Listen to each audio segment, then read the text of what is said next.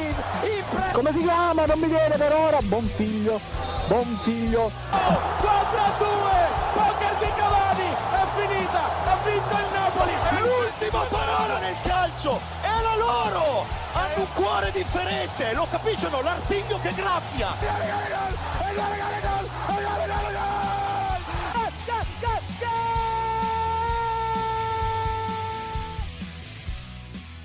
Un gaudioso buon pomeriggio, cari amici ascoltatori di Goal Speaker. Benvenuti alla nuova puntata del venerdì. Io sono Marco Cangelli e mi fa piacere essere qui con voi per parlare di calcio, soprattutto di bel calcio, ma purtroppo anche di qualche vicenda un po' meno piacevole riguardante la tecnologia che è tanto amata dal nostro gran visir di Vedano all'Ambro, il nostro Gianluca Megna.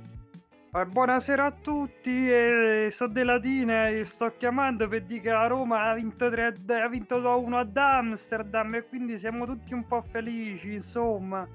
Buonasera a tutti, buonasera. E da Carlo Verdone passiamo direttamente invece a un uomo tutto d'un pezzo, un vero direttore, o meglio il direttore Francesco Quattrone.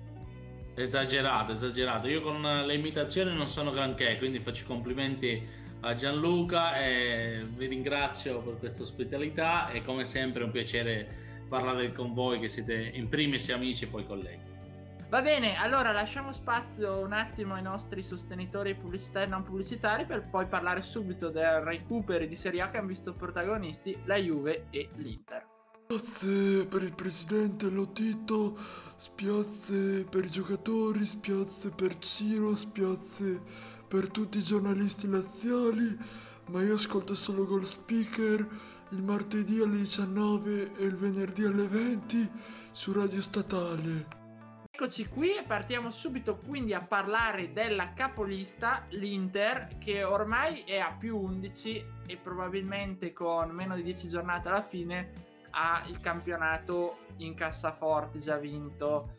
E una partita un po' controversa perché soprattutto il secondo gol, eh, quello se non vado errato di Lautaro, è stato comunque un gol che ha visto l'Inter viziato da un problemino diciamo arbitrario. Ma prima di parlare appunto di arbitri caro Gianluca volevo un breve commento su quest'Inter e anche su Sassuolo che comunque non si è arreso così facilmente tant'è che De Zerbi nel dopo partita era anche abbastanza soddisfatto No, esatto, cioè alla fine abbiamo avuto la, un Inter eh, che comunque porta a casa tre punti fondamentali per la sua corsa a scudetto, un Inter che concretizza le occasioni che si è creato, a parte verso il finale, che ne spreca parecchie anche con alcuni fuorigiochi un po' evitabili secondo me i giocatori dell'Inter, che in contropiede hanno, sono un'arma devastante. E Conte diciamo che ride in faccia il bel gioco, le costruzioni dal basso, insomma fa vedere che comunque con anche calcio abbastanza semplice, cioè dettato da lanci lunghi e contropiedi veloci con giocatori come Lautaro Martinez e Lukaku si può veramente comunque arrivare a conquistare un campionato di Serie A.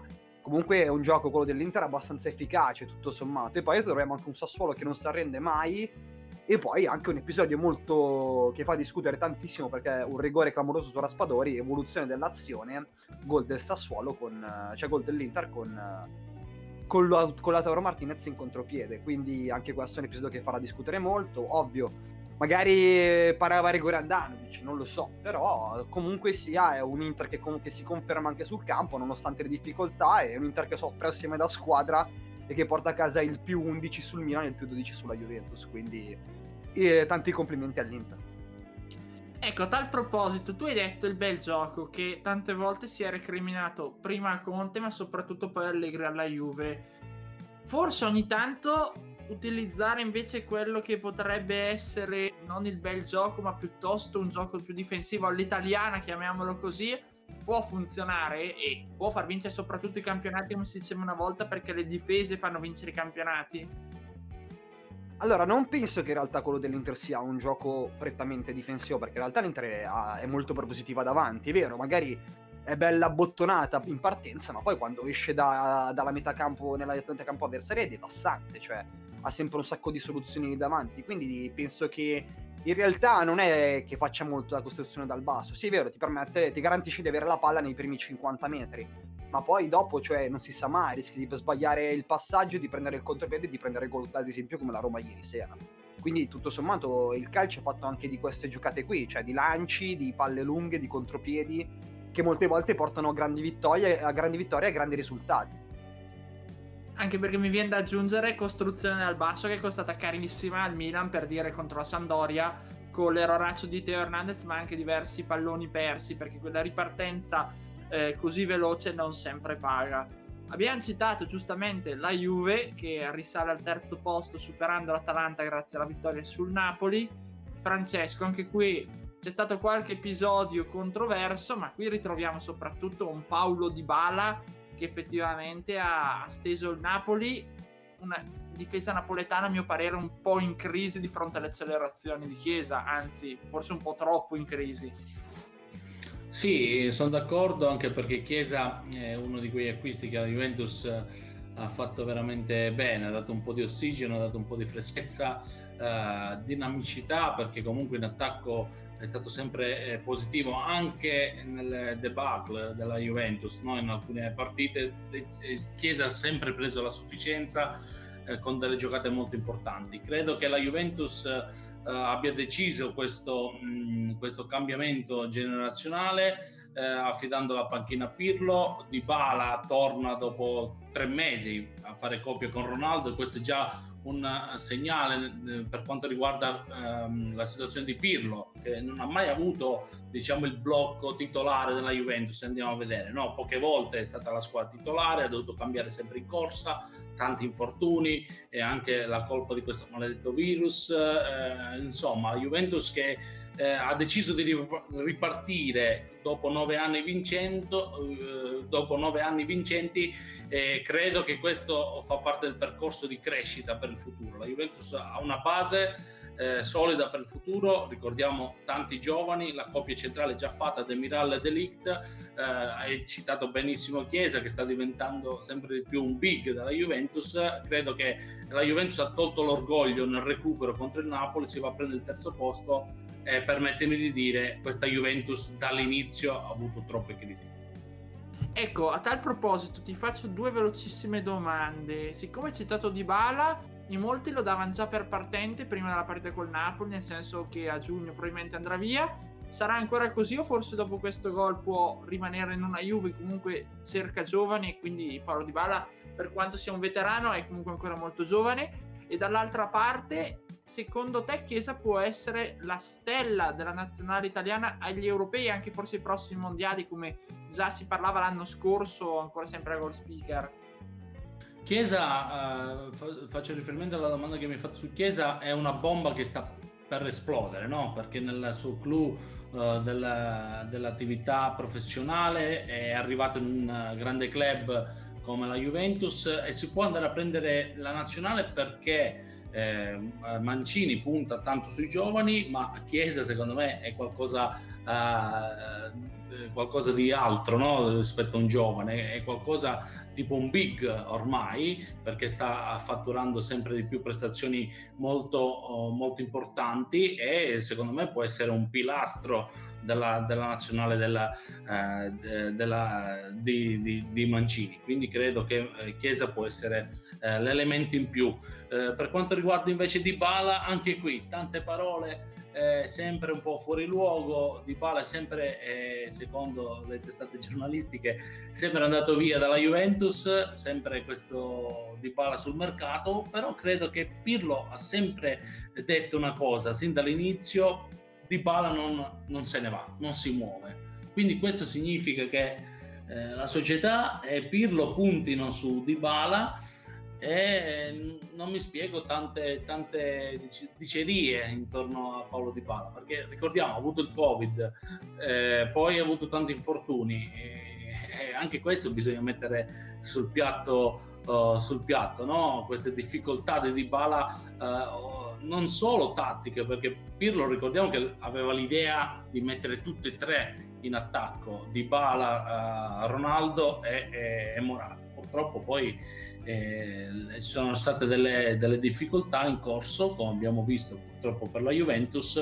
Eh, credo che Di Bala ha dimostrato, ha dimostrato che ci tiene eh, alla Juventus, il gol nella dimostrazione perché è un gol che può valere la Champions League eh, e quindi non so quali sono i problemi per, per chi vede Di Bala fuori dal progetto Juve. Ecco, tu giustamente hai citato Chiesa e ho visto Gianluca che era molto carico su questo nome. Esatto, cioè secondo me come data l'analisi di Francesco su questo, secondo me è fantastico giocatore perché è veramente forte, ce lo vedi, è determinante a 23 anni in una squadra come la Juventus per essere così determinante durante tutta la stagione, perché è tutta la stagione che Chiesa sta giocando veramente a livelli altissimi. Secondo me è uno che poi può diventare veramente un trascinatore nazionale, può diventare un trascinatore nella Juventus e non, perché no, anche un futuro capitano della Juventus a questo punto. Però quello che dico soprattutto su Chiesa è che mi impressionano le giocate, la velocità, la testa che ha anche quando gioca in campo. Cioè, non vorrei eh, esagerare troppo, ma in alcune giocate a me ricorda Del Piero, cioè, per dirla. Non so che forse il paragone è un po' molto ampio, un po', mol- un po magari esagerato, perché stiamo parlando ovviamente di un grande campione della storia del calcio, però comunque secondo me Chiesa può arrivare a quei livelli, può superare i livelli del padre che era anche lui ai suoi tempi un grande professionista, un grande campione, che può superarlo perché già adesso sono alla pari secondo me a livello di prestazioni. Io ho visto anche il padre, no? qualche immagine ultimamente e, anche l'esultanza è simile, cioè identico, anche nelle giocate ho visto un gol contro l'Inter, eh, bellissimo, tra l'altro finta e eh, palla sotto l'incrocio, per farti capire, velocità di esecuzione, eh, grande qualità tecnica, identico al padre. Ecco, questo. Anche Del Piero, però, secondo me, Enrico Chiesa e Federico sono la stessa persona. Sì, sì, esatto, esatto.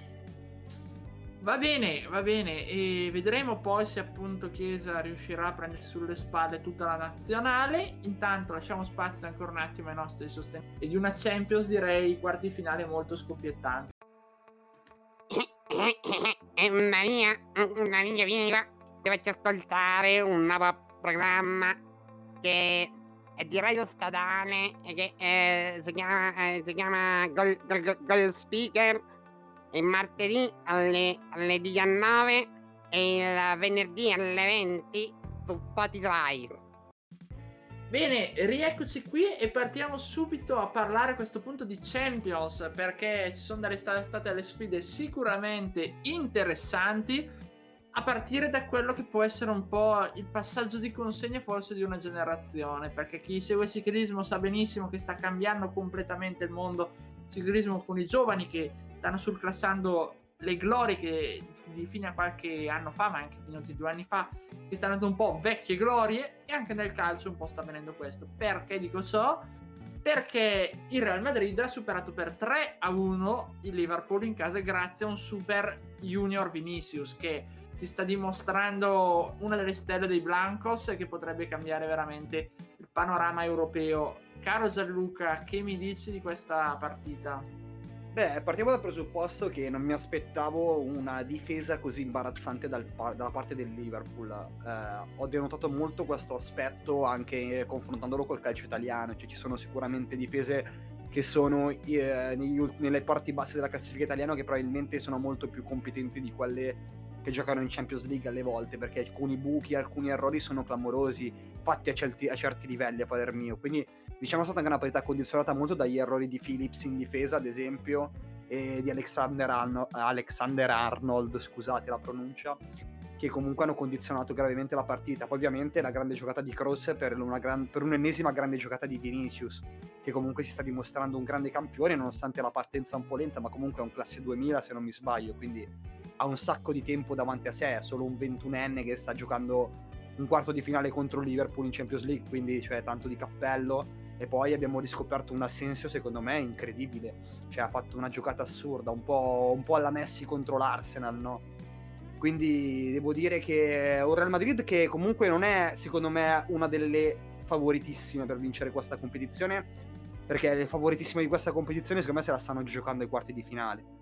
Eh, la questione è che eh, comunque se va avanti così il Real rischia veramente di puntare un'ennesima finale di Champions League della sua storia e non mi sorprenderei se la giocasse anche bene. Quindi ti dirò un grande Vinicius, un grande Asensio, un grande centrocampo del Real Madrid composto da Tony Kroos e da Modric che sono dei perni fondamentali per, per una squadra come, come, quella dei Blancos e quindi tanto di cappello Real che porta a casa un risultato fantastico in vista del ritorno. Sì, ecco, il Real Madrid, nonostante le assenze di Varane e Sergio Ramos in difesa, non ha pagato a differenza del Liverpool che invece ha subito parecchio con l'assenza di Van Dijk. Cosa che effettivamente per entrambe le squadre si era visto, diciamo, con l'Atalanta, perché da una parte il Liverpool aveva perso, dall'altra l'Atalanta ha pagato, soprattutto in casa del Real, molto appunto Junior Vinicius e anche, diciamo, le giocate appunto di Tony Cross, che forse è il perno fondamentale di questa squadra Dall'altra parte, parlando sempre di giovani, caro Francesco, non posso che citare forse una delle parti più belle in campo europeo ma internazionale degli ultimi anni, cioè la replica della finale dell'anno scorso di Champions, Bayern Monaco Paris Saint Germain. Kylian Mbappé si è dimostrato probabilmente essere il, veramente il nuovo pallone d'oro, veramente l'erede di Messi e di um, di Cristiano Ronaldo, solo che ha un'età un po' più giovane rispetto a loro, oltre anche Chupomoting che ha saputo riscattarsi prontamente dopo aver preso un, aver mancato un'occasione abbastanza rischiosa. Tutto, ricordiamo, sotto la neve di Monaco. È stata veramente una partita eh, bellissima, bellissima anche per quanto riguarda l'atmosfera, no? magica. Eh, e i calciatori hanno dimostrato di essere all'altezza. Io sinceramente avrei visto questa partita come la finale, come ha detto già giustamente eh, Gianluca, eh, da questa Champions League. Purtroppo passa una e la differenza l'ha fatta diciamo, la qualità eh, di Mbappé perché è un giocatore che riesce a cambiare le sorti di una partita e non è una cosa semplice, no? Abbiamo visto anche eh, in casa nostra, cioè in eh, Serie A con Ronaldo, non basta Ronaldo alla Juventus, no? Invece Mbappé nonostante la giovane età, riesce a, a condizionare una partita e portarla uh, verso i, i piani, i, i, binari che vuole lui. Quindi eh, è un fattore in più del Paris Saint Germain, non solo, anche Marquinhos, che l'abbiamo conosciuto in Italia, eh, un ex Roma, eh, sta dimostrando di essere all'altezza. Diciamo che il Paris Saint Germain, dopo anni diciamo, di, mh, mm, eh, di, sfortune e anche di qualche bravata sua, no? perché in altre competizioni, eh, soprattutto dalla Champions League, ci sono stati errori veramente eh, banali. Invece, con l'esperienza, con il tempo, il Paris Saint Germain sta cercando di, di, abbattere il Bayern Monaco, che non è una cosa semplice, e sono due società che sono ripartite da zero.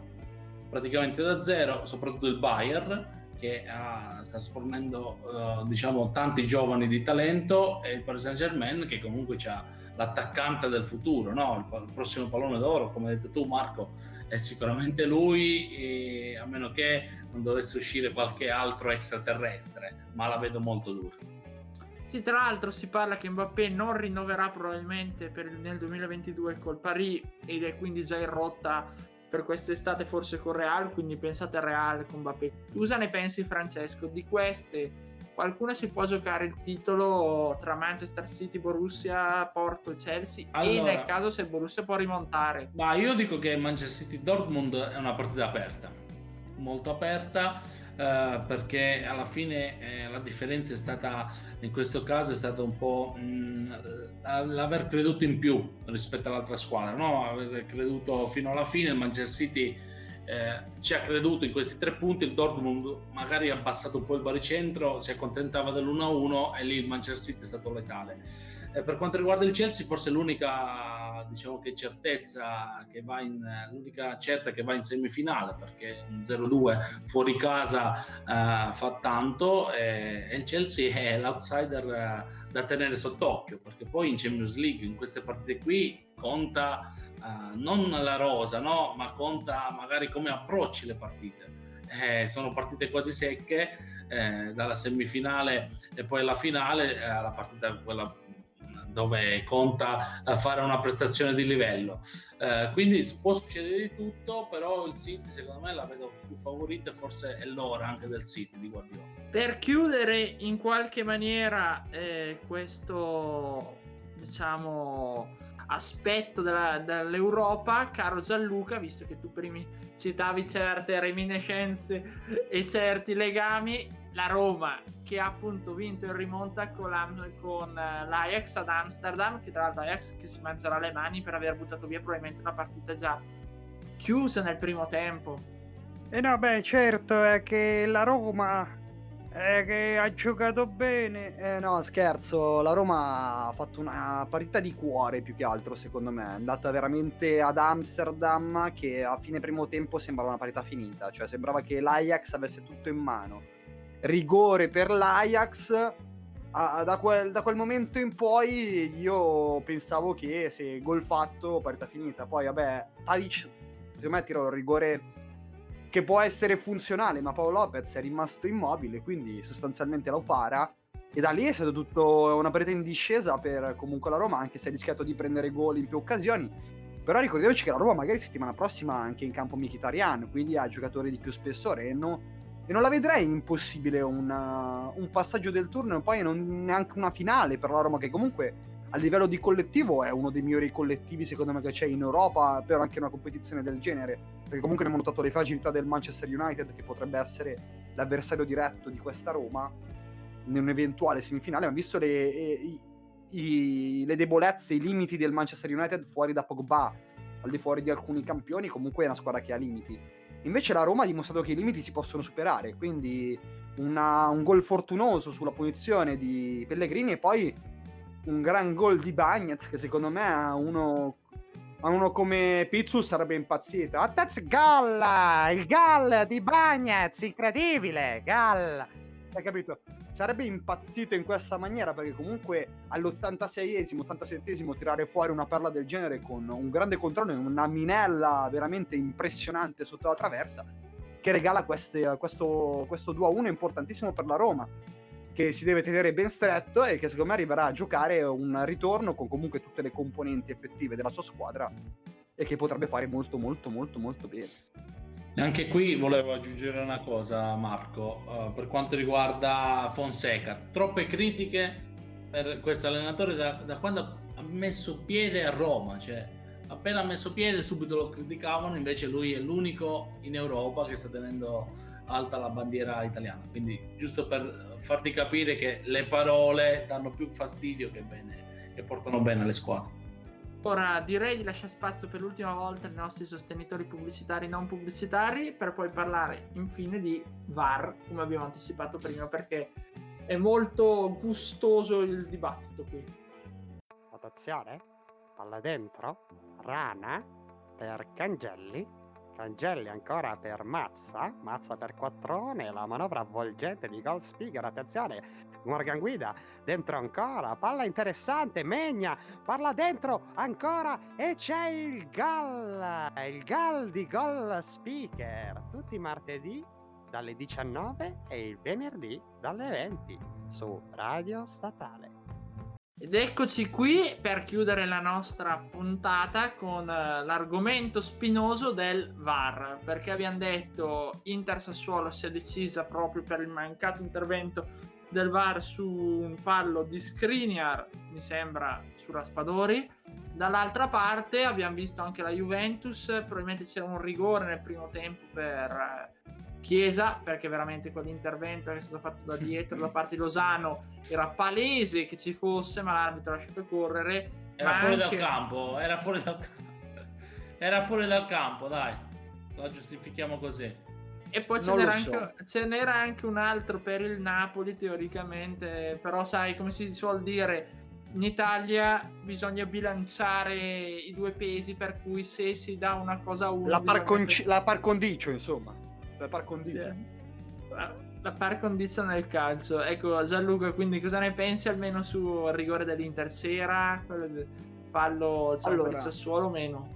Secondo me bisognerebbe analizzare tutti e tre i rigori, perché sono tutti e tre rigori palesi, netti. Cioè, non è che ci bisogna fare differenza, sono tre situazioni che sono nettamente da calcio di rigore, perché vabbè, abbiamo la- prima su Chiesa che è un fallo da criminale in area, cioè chi cazzo lo fa un fallo del genere, scusate il termine. Però è un fallo criminale, cioè non puoi fare un'entrata del genere e non si può neanche non andare a lottare al VAR, salvo che probabilmente Chiesa fosse fuori dall'area di rigore. In quel caso il fallo no- non c'è, c'è ipoteticamente, però era, cioè, i piedi erano sulla linea ancora della, della linea di fondo, quindi era clamorosamente calcio di rigore. Un episodio uguale in area, in area della Juventus, calcio dato a Zerischi che cade in area, un altro rigore clamoroso che non viene né fischiato né segnato dal VAR. Inter che fa il gol sul contropiede dettato poi dal rigore andato su Raspadori, anche lì clamoroso. La maglietta quasi quasi se la porta a casa. Io mi dico, adesso come adesso, abbiamo introdotto questa, questa tecnologia che ha visione su tutti gli interventi, su tutte le cose che accadono in campo.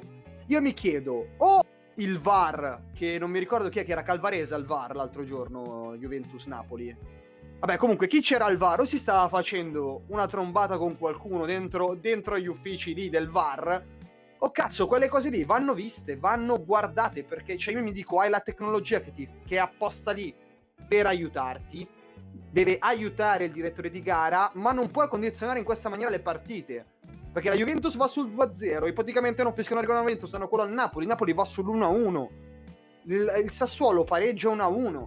Cazzo, sono cose importanti, sono azioni decisive, momenti decisivi delle partite che vanno valutati. Secondo me, l'introduzione tipo del challenge, come nel uh, tennis, ad esempio, che si chiama, la, che, si, che si va a chiamata, secondo me sarebbe la cosa migliore. Si danno tre chiamate durante tutto l'arco della partita alle squadre e quando l'arbitro va a vedere e vede interventi così netti e clamorosi, vanno segnalati i rigori. Se no siamo sempre a punto a capo. E allora che cosa cazzo serve il VAR, mi dico io. Però Scusate. Giallo, però alla quarta, alla quarta chiamata cosa fai? Se No, ci dovesse chiamata essere non- la, eh, la quarta Eh, chiamata c'è un rigore evidente, eh, il problema Eh, secondo però me è l'utilizzo essere Lì devono Sì, essere quello sì. entrambi, cioè chi c'è a di, al di là sì. dai computer e non è il primo episodio di quest'anno, ma neanche delle passate stagioni. Quante volte è successo che rigori clamorosi o fuorigiochi clamorosi o altre azioni clamorose sono state annullate? Ad esempio, vi prendo un esempio in Europa, il gol annullato a Kessie nell'andata degli ottavi di, cioè, di Europa League col Milan. Non è mai da annullare, ma vai a rivederlo al VAR. Il VAR non può dare un, un episodio dubbio. Lì è un caso dubbio. Qua stiamo parlando di una cosa chiara cioè chiaro all'occhio umano anche mi sembra cioè perché e magari il posizionamento è sbagliato ma minchia ma lo vedi se uno tira un calcio a un altro o gli entra in malo modo o se tira una maglietta? È evidente. Cioè deve essere segnalata questa cosa devono essere segnalate. Io sono abbastanza sbigottito. Ecco, Francesco, secondo te andrebbe imposto, diciamo, che quando l'arbitro non vede viene tolta discrezionalità e viene lasciato spazio quindi al VAR che interviene direttamente in casi in cui vede qualcosa di, come diceva giustamente Gianluca, abbastanza grave. Io credo che l'arbitro debba fare l'arbitro, debba ritornare a fare l'arbitro, perché eh, con questo utilizzo del VAR va bene tutto, però l'arbitro secondo me va in difficoltà. Doveva essere un appoggio, invece sta diventando un vero problema per l'arbitro, perché è un po' indeciso, non riesce a prendersi la, la responsabilità. Eh, io poi vedo anche, soprattutto in Serie B, no? Eh, con l'unione eh, delle due can, no? can A e can B, hanno fatto una grande Macedonia, vorrei chiamare così, eh, perché in Serie B può, può arbitrare anche un arbitro di Serie A. E c'è stato un episodio dove l'arbitro era indeciso e ha chiamato il VAR. In B non esiste il VAR, quindi fai fare anche una gaffa all'arbitro eh, in, que- di questo, in questo genere qui. Eh, credo che eh, bisogna andrebbe eh, andrebbe visto bene questa situazione del VAR perché non si possono ancora nel 2021 parlare di rigori non dati evidente all'occhio umano. Quindi eh, troppe teste secondo me. Lì basta un tecnico che si eh, staziona al VAR e l'arbitro in campo basta perché sono troppi uomini lì che decidono e fanno. Cioè troppe teste alla fine ti portano sulla strada sbagliata. Assolutamente, e per chiudere, per salutarvi entrambi, vi chiedo, secondo voi il VAR e la goal line technology, che ricordiamo non ci sono in Serie B, non ci sono nemmeno, peraltro, la goal line technology perlomeno nelle qualificazioni europee, mondiali e robe del genere. qualcosa di orribile qualcosa di orribile Ecco, a proposito, a proposito, secondo voi ci dovrebbero essere o no? Dovrebbe essere introdotto Francesco, salve che saluto e ringrazio, poi Gianluca. Ma io sì, io sono d'accordo con la tecnologia, eh, però il potere è sempre l'arbitro. Quindi è l'arbitro che deve andare a chiedere eh, un supporto al, VAR e non il VAR. Quindi il VAR che richiama l'arbitro, secondo me, è un'umiliazione per l'arbitro stesso, per il ruolo dell'arbitro. Quindi sono d'accordo sulla tecnologia, però bisogna un po' mettere i puntini sulle i, come si suol dire. Quindi eh, bisogna avere la certezza eh, del funzionamento di questo VAR, perché sta creando soltanto problemi. Però sì, sono d'accordo e, e sono uh, veramente sconvolto uh, perché ancora non c'è eh, in Serie B neanche nelle competizioni mondiali. Eh, io invece eh, mi trovo d'accordo sicuramente sulla tecnologia in questi casi perché comunque aiuta moltissimo, dovrebbe aiutare al posto che diciamo deficere eh, rispetto a queste cose qui.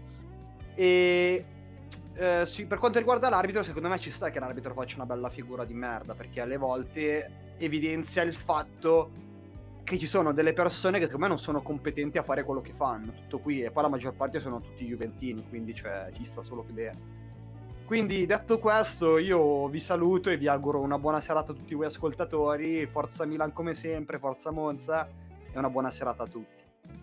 Buona serata a tutti.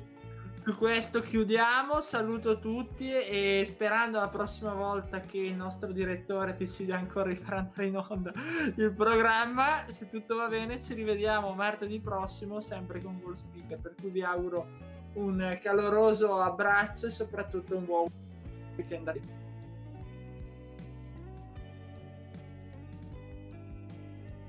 Un gol spettacolare, un gol meraviglioso, impressive, impressive, impressive. Come si chiama? Non mi viene per ora. Buon figlio, buon figlio. 4 a 2, poker di Cavani, è finita, ha vinto il Napoli.